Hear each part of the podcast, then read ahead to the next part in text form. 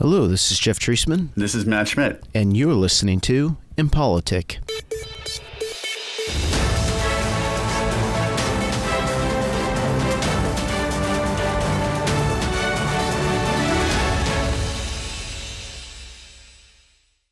Over the next 10 days, we get to see the machines that are crooked, the ballots that are fraudulent, and if we're wrong, we will be made fools of.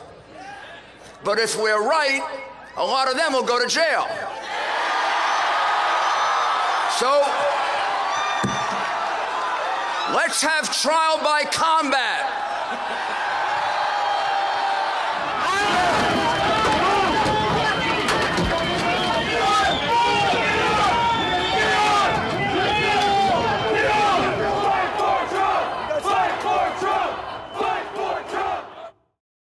Our guest today is Kimberly Cutter, who is a journalist, novelist, writer, and most notably, the host of the Control Variable podcast.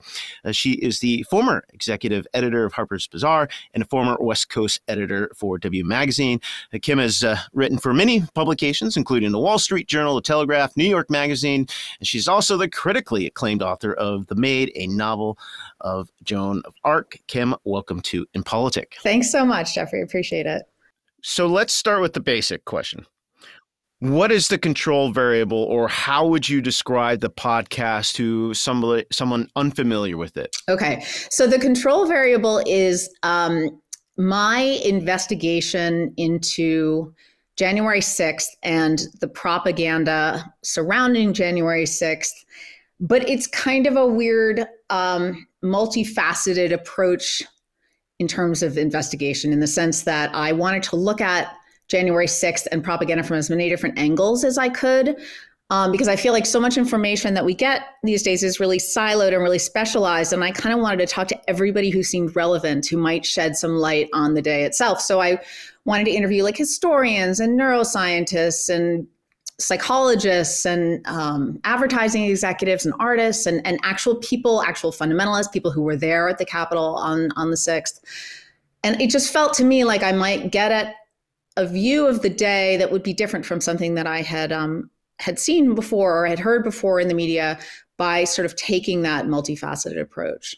How I've kind of always described it, and at least to my students and everybody that I've recommended it to, is it's trying to come at an understanding of the attendees of January 6th who are not the hardcore extremists. Those are, quote unquote, on the front line.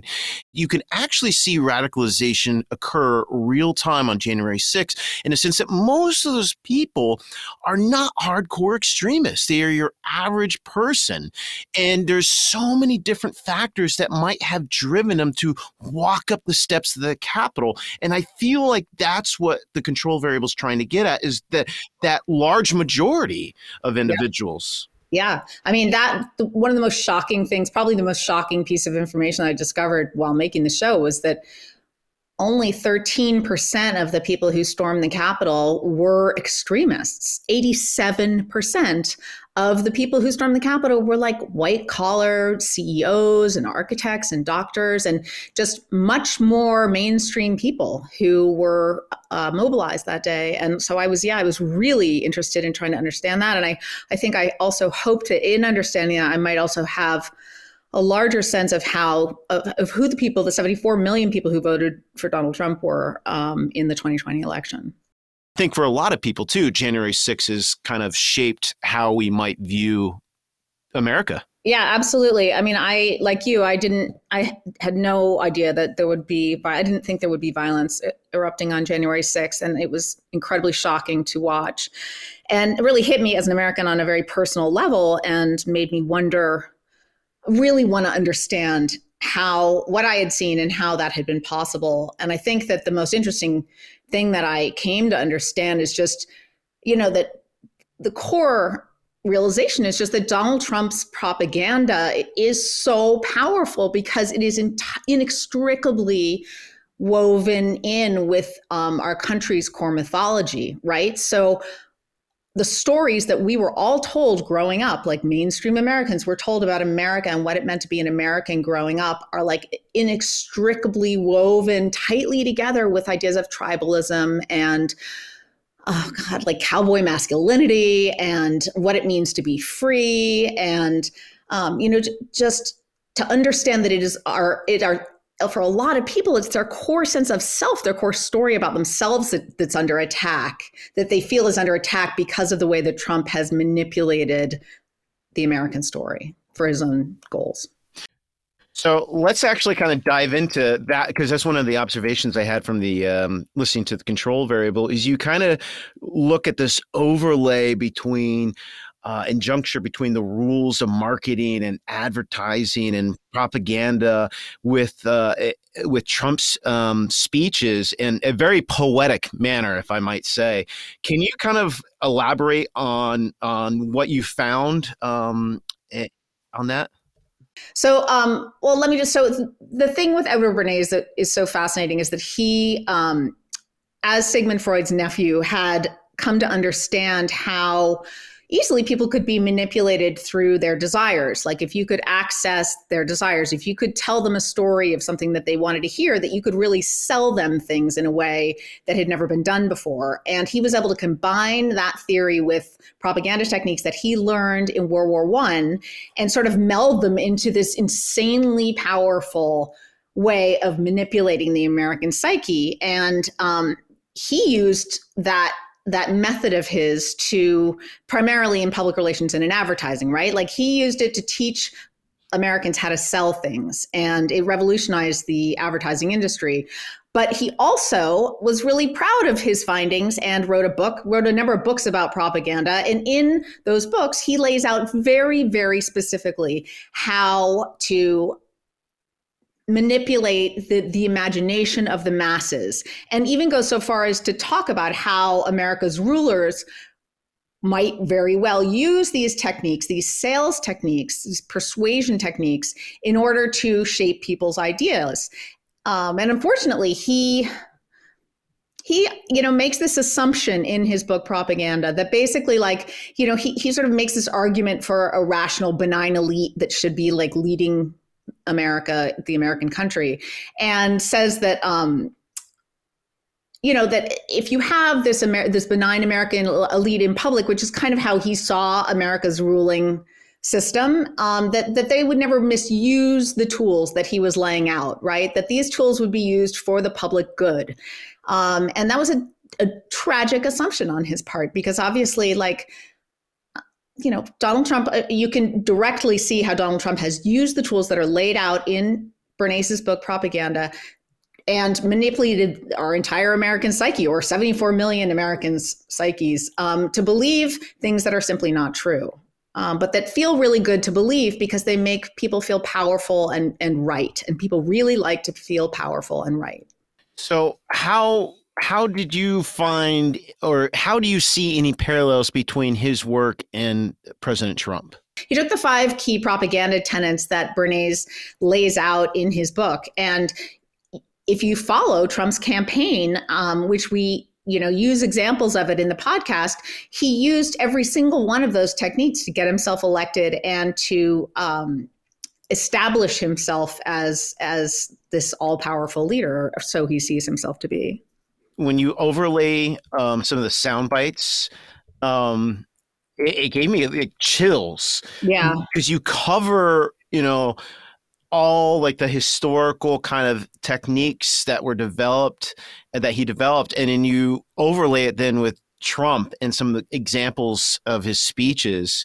Yeah, actual clips from his speeches, right? Where he's putting those techniques to use, and you just understand that Trump's whole background as a businessman really informed his because Bernays had such a huge impact on advertising in America and on the American psyche in the business sense, Trump was able to sort of take his sales tools, basically what he understood to be sales tools, and use them to manipulate the American public. And when you break it down like that, it's very chilling to see how exact the parallels are. And even more chilling is the fact, finding out that that the Nazis used Bernays' book, that Bernays' book was found, his book about propaganda was found on Goebbels' desk. And so Trump sadly wasn't the first one to put these propaganda techniques to use. There's a terrible precedent in our history. let's kind of change gears a little bit. This next part, I think it might have been more of a controversial, it might be perceived as one of the more controversial segments of the entire podcast. And that's when you cover the psychological or medical studies that lead individuals to either support evangelical beliefs or even authoritarianism. Mm-hmm. Can you talk about that a little bit more? Sure. One of the things that we wanted to do sort of starting out was, in addition to understanding the role that propaganda played in January 6th, was also just trying to see if there was anything that neuroscience could teach us about how propaganda works in the brain.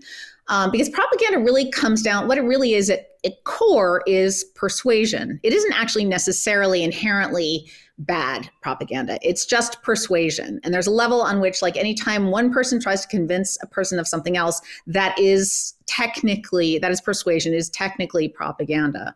But so when neuroscientists try to understand how propaganda works in the brain, what they've learned is that basically, for people who are inclined towards fundamentalist beliefs, religious fundamentalist beliefs and authoritarian beliefs, they tend to have, their belief systems tend to be located in a deeper, older part of the brain. And the kind of cognition that they display is something called rigid cognition. It means it's more fixed. It's more black and white. It's more inclined towards binary thinking, towards seeing things as good or bad, light or dark.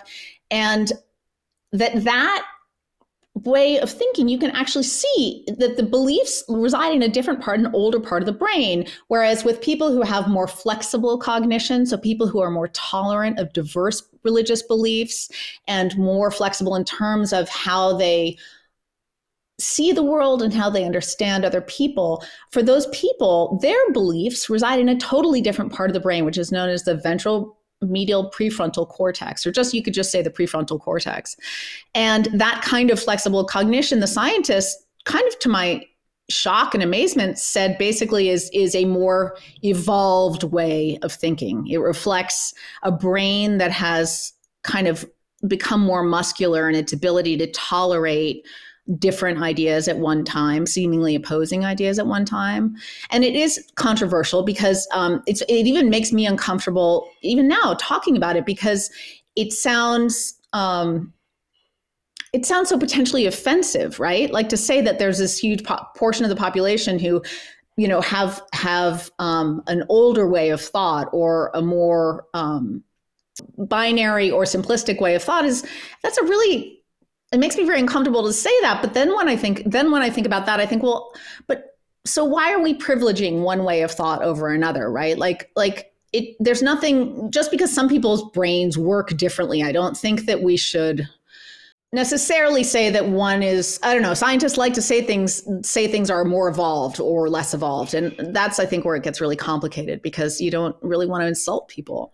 But then what is the implication of your findings then? What does that mean in terms of extremism in the United States? So you're dealing with two different Americas and two very different ways of thought. In a lot of ways, you can make the argument that what our increasingly global planet needs is more flexible cognition. Is more tolerance of diverse beliefs and less black and white thinking, more nuanced thinking. On the other hand, it's a really complicated thing, right? Because who really gets to tell anybody what they should believe? You know, one of the implications I find is that, you know, when we think about terrorism, and, you know, right-wing terrorism is clearly a very important threat and growing threat in the United States. And it seems like this notion of, you know, the evolutionary way of thinking, as someone put it, right, is extremely important, because right-wing terrorism is known as reactionary terrorism.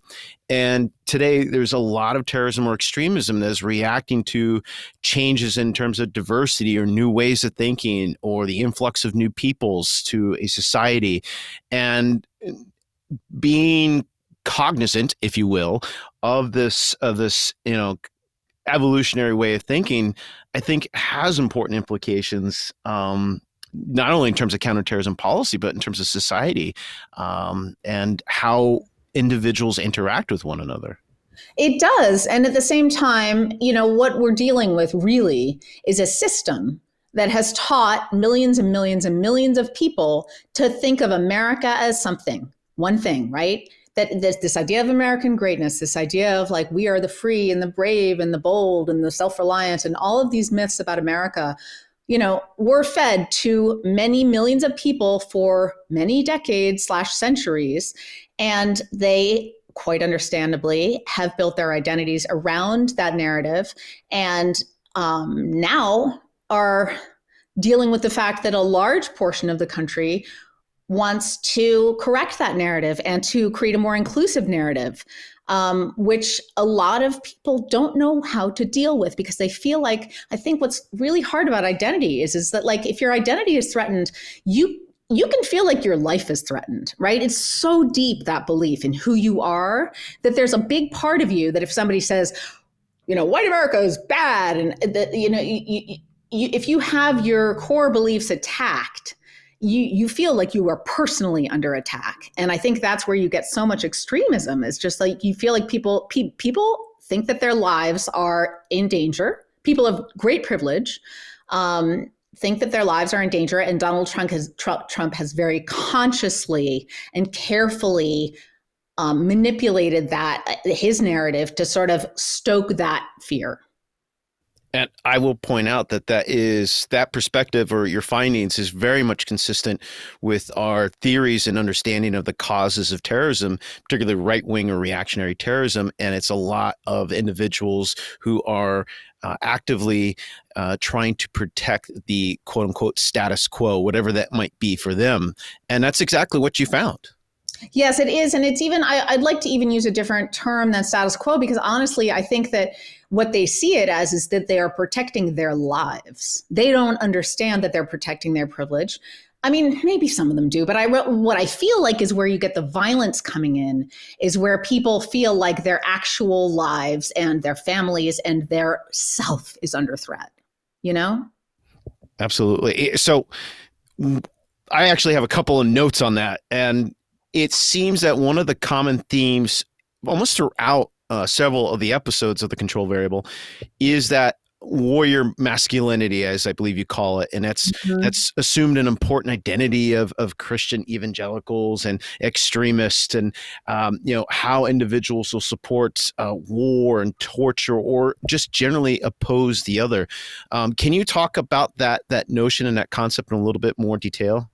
Yeah, I mean, it's one of those things that had sort of been brewing in my mind for a long time. And Kristen Kobes-Dume, who's this brilliant scholar who wrote a fantastic book called Jesus and John Wayne, is the person who really nailed down the issue. And she nailed it down because she grew up in an evangelical community and turned out to be super smart and super liberal in terms of like trying to square her Christianity with feminism and with tolerance, right? And finding that the community that raised her was not interested in those notions of Christianity at all. And so this sort of led her into trying to understand how American evangelicalism had developed the way that it had.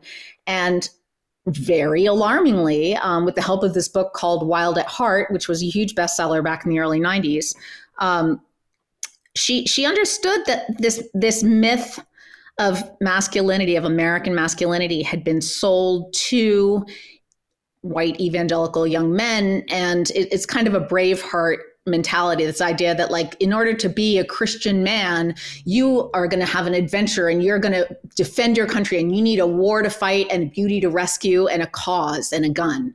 And this book was gigantically popular, this book, Wild at Heart, that she read.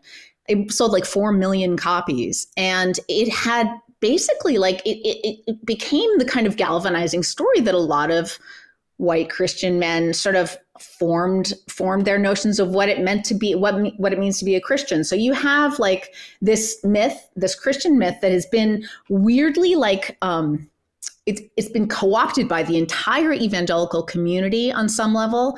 And it's been, it's sort of fed into the evangelical consumer culture.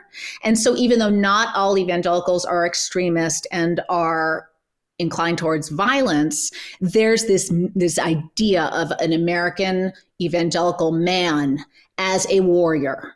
and as a brave, bold, free warrior. And so that the tie in there kind of means that you need to fight, that you're born to fight, you're born to defend your nation, your family, your God. And that creates a very, very dangerous mindset that, you know, unfortunately has been spread throughout, you know, among millions of Americans. And whether they may not overtly ascribe to it, whether they don't, of course, all overtly ascribe to it, it's like the foundation story of what a Christian American man is, a Christian evangelical American man is. And so on some extent, like, you really do have millions and millions of people buying into it on some level. Yeah, I grew up in that kind of community. Did you? Wow. Yeah, I grew up in Kansas, which isn't to say, I mean, I was actually raised Catholic, but I knew a lot of evangelicals. My wife grew up in that movement very well, and I know the book. So my question is, how do things like wedge issues, right, like abortion, play into this idea of your wildness at heart and this quest that you have to go on? And how are these wedge issues used to create that quest? Christianity, in my opinion, you know, going all the way back to the people who wrote the Bible, is inherently a patriarchal religion, right? It presents a masculine God. It presents societies in which men are dominant and they're the primary humans who are being addressed.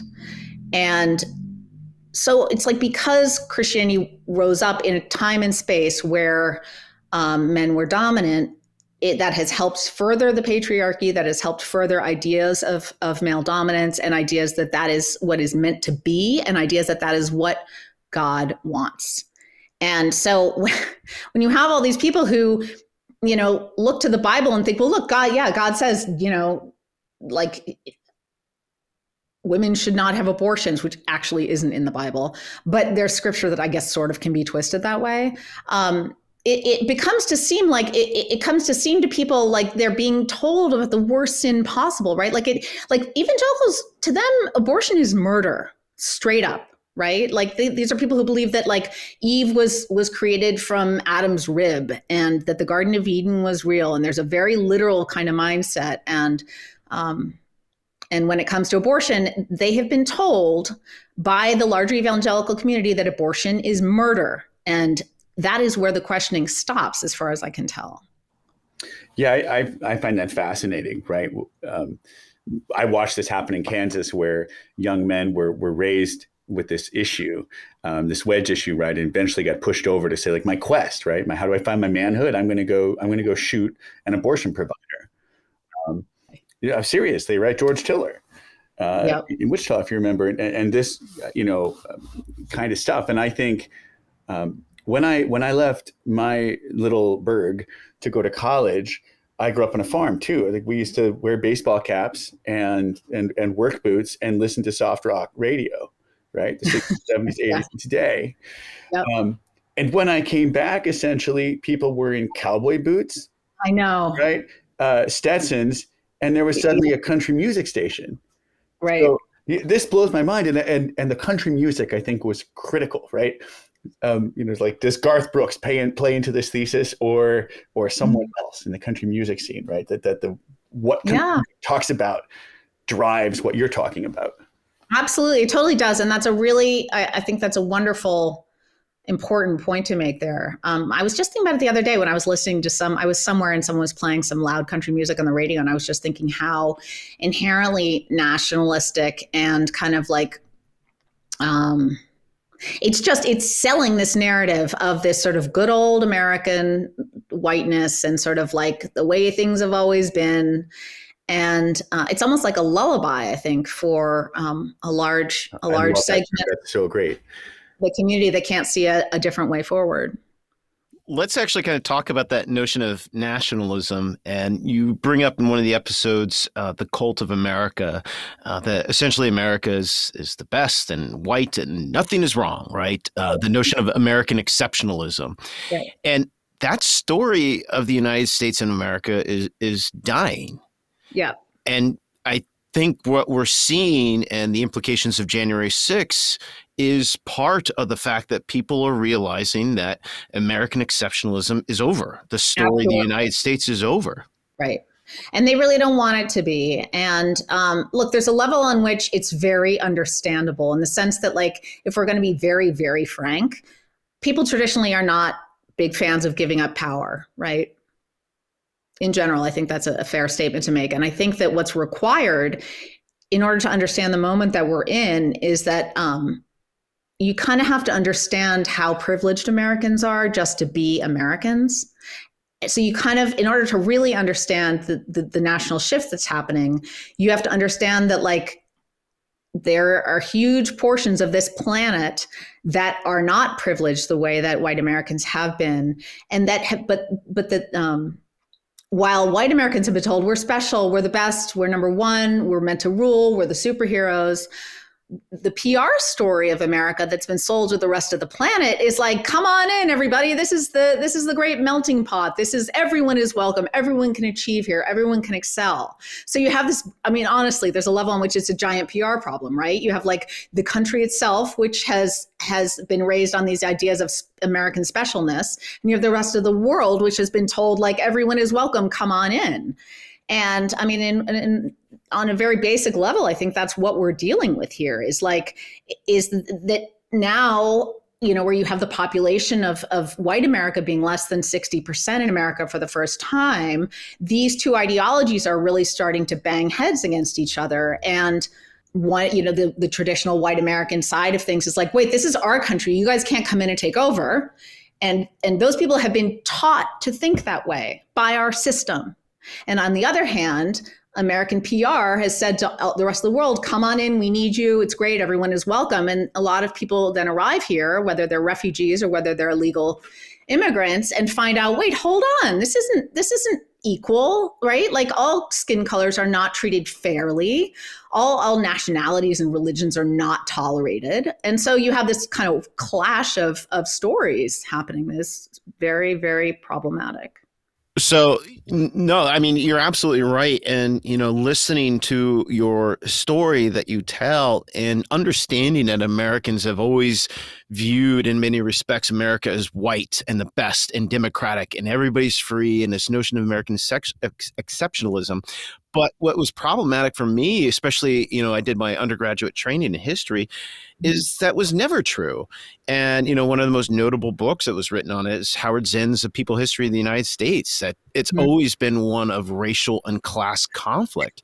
And I think we're starting to recognize that a little bit more, or being a little bit more acutely aware of that phenomena now. We're right, because thanks to social media, everyone can have a voice, right? And that's very new, right? So, I mean, when you think of what a revolution Twitter is, you know, like, many, many, many millions and billions of people have suddenly been given microphones. And so you can't have this elite media narrative being the only narrative available anymore. I mean, there's millions of people saying, hang on, that's not true. That's not my experience, right? So there's a real equalizing factor there with social media. And I think it's just, you can't really overstate the impact of that.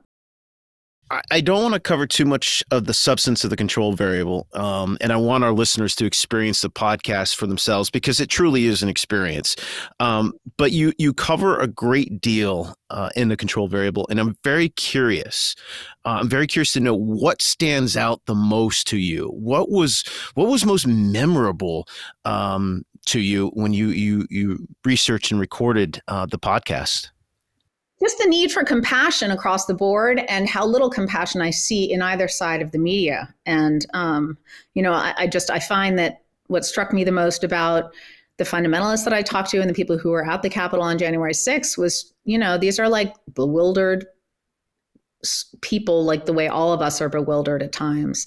And honestly, like, you know, they have a real desire for connection and a desire to be seen and respected, and deserve to be seen and respected like everyone else. And I think the media doesn't encourage that kind of tolerance. And like, I don't think the liberal media encourages that kind of tolerance. And so I think that really stuck with me, was just like, we really have to get serious about compassion if we're gonna move forward on this planet together and in America together. And I think I was also really struck by how fascinating the experts were and how specialized they were, and how kind of like, the more I thought about it, the more it seemed really important to kind of like hear voices from all different kinds of communities and all kinds of experts in order to really shed accurate light on what we're dealing with.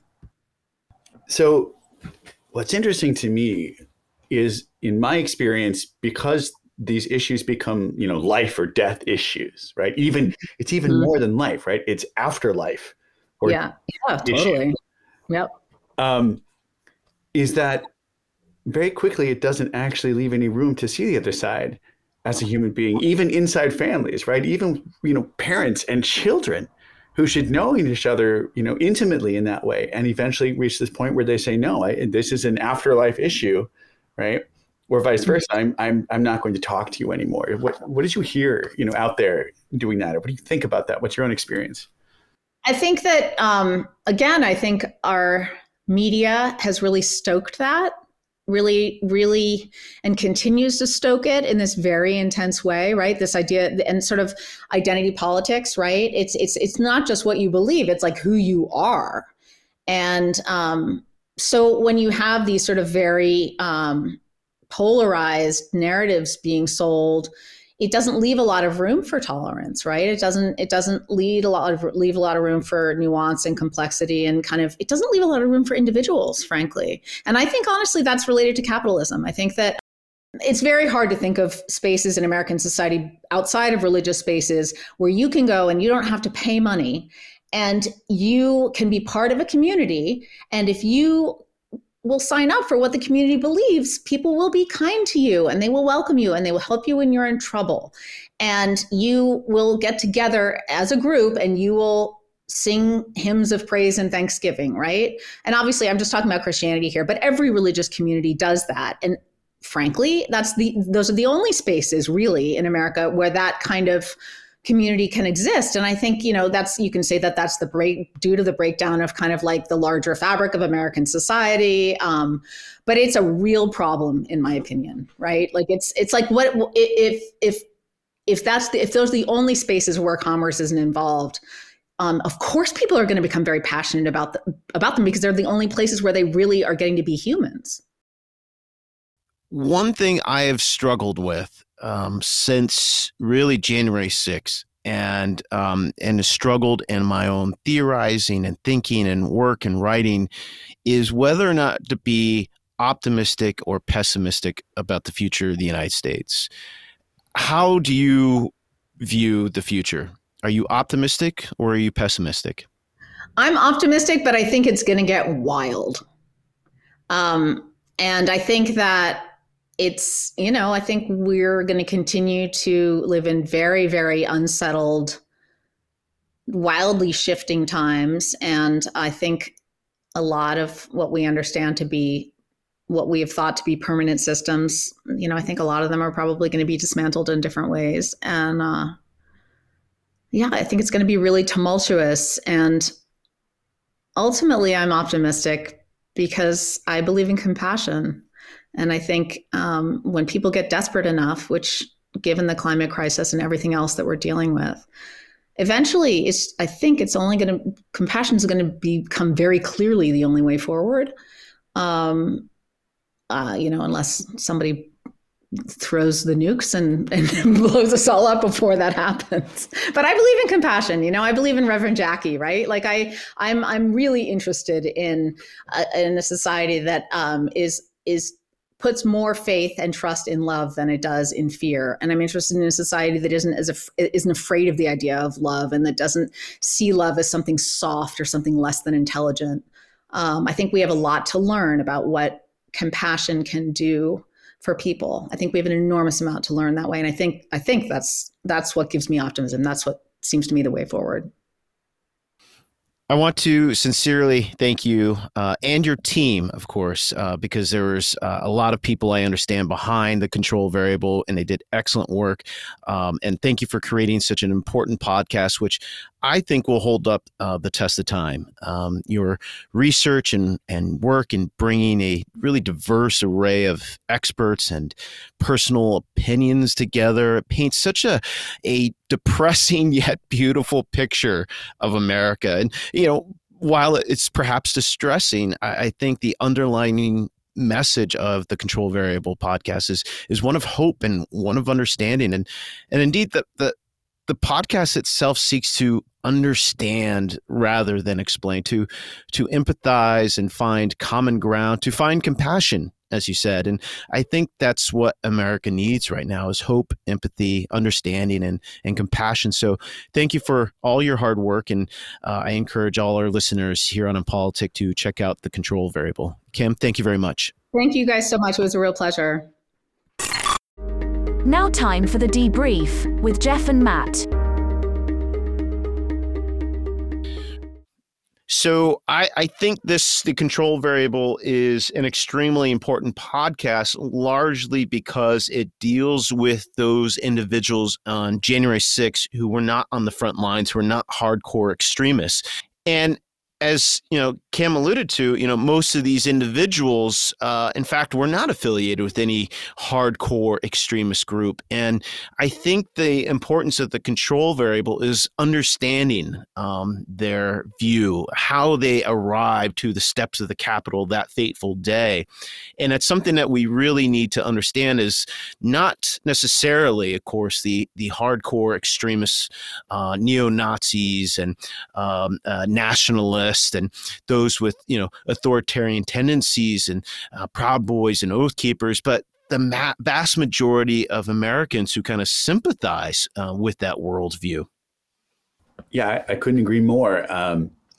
You know, it's a mass movement, and what gives it its power is the mass, and that's really what she's talking about in the Control Variable, right? And what makes the individuals that are not at the tip of the spear, right, but at the other end of the spear, really operate, right? Really go. And it was really interesting to me to listen to her precisely because I grew up in an environment that became, became that part of the spear, right? Became those people that she's talking about and doing this research on. So it was really interesting to me to, you know, to get those insights about my own upbringing. It's in many respects, the podcast, it makes you very uncomfortable because you start to understand some of the findings and talking to these experts that she interviews is that, you know, these notions of authoritarian belief systems and evangelical belief systems and the analogies to Hitler and between Hitler and Trump and those who fanatically followed Trump, you know, it still exists today. It's just still extremely powerful, that mob mentality, and it results in a loss of rationality, and it affects their identity, something that we obviously talked to Kim about. Yeah. You know, I started out as a literature major, don't tell anybody. And when I hear these things, what I think about is are stories, right? Narratives. And this is classic, right? This is run through all of modern literature, and it's not I think coincidental that it's a story of groups of small groups of people living in rural areas that develop these particular kinds of belief systems, of value systems that push the existence of the afterlife higher than other folks in, you know, in urban areas and things like this. And I'm pushed back every single time to Jared Diamond's work. And, you know, Guns, Germs, and Steel, and this question of the rural-urban divide and this idea in political science that what really matters, and one of the very few sort of rules of the field, is that rural areas, regardless of what language you're speaking or what time era you're in, once you're past, you know, the creation of civilization, are going to be more conservative than urban areas. And how amazing it is that there's that rule, and it's so solid, right? Over time. That's what I keep coming back to. And I feel like she's dug into the manifestation of that rule in modern America.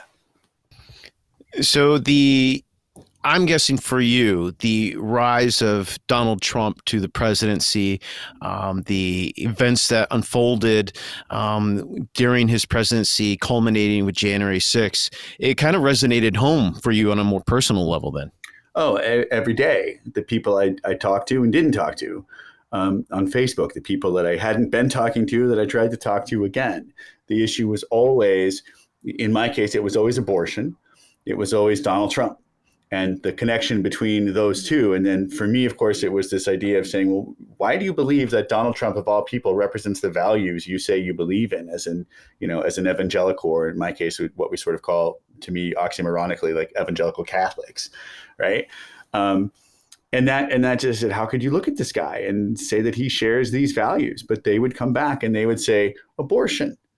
They would say, this is about the afterlife, and this is about the murder of millions of babies. And no matter what else he's done, if he changes the Supreme Court, right, welcome to today. And that's what they said. Like, anything we do to get to that day is justified because it fits in with protecting the life and the afterlife of our tribe and our values. Have you lost any, friends or even family members to kind of this rigid doctrinal belief?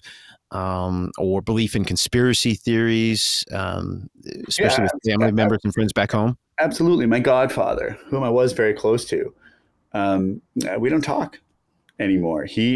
I wrote some things on Facebook. I had published some things in op-eds for work. And he eventually wrote me a nice note explaining that he was defriending me because he couldn't support my value system. That's crazy. Yeah, I think that's why... Kim and of course her team, and I don't think we gave enough credit all the people that were involved in the Control Variable, but they did such a phenomenal job, really uncovering this story of America today. And we talked about the story of America and American exceptionalism, but this is another story, another dimension of contemporary America that needs to be told. Yeah, I agree. I think I wanted to push her more on the economic side of this. I think she's got a real thesis there about capitalism and the patriarchy and, inequality and religion. And basically it's old school Marxism. I can tell you what it is already, right?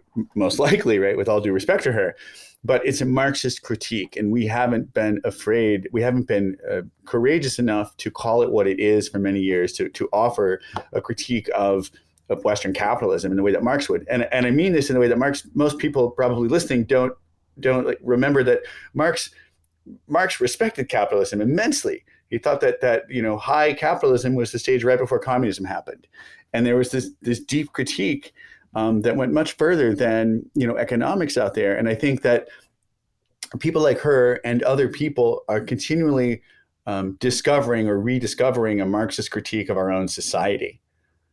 Including with these questions that are sort of this, like, sort of, to borrow a physics term, right, the theory of everything, right? The way in which the sociology of cults and the sociology of mass social movements like the Republican Party today and the sociology of capitalism all sort of come together and are tied in by, one of the things is patriarchy. Right. And then this idea of a caste system. Right. And slavery and the ripple effect of all of that. And I think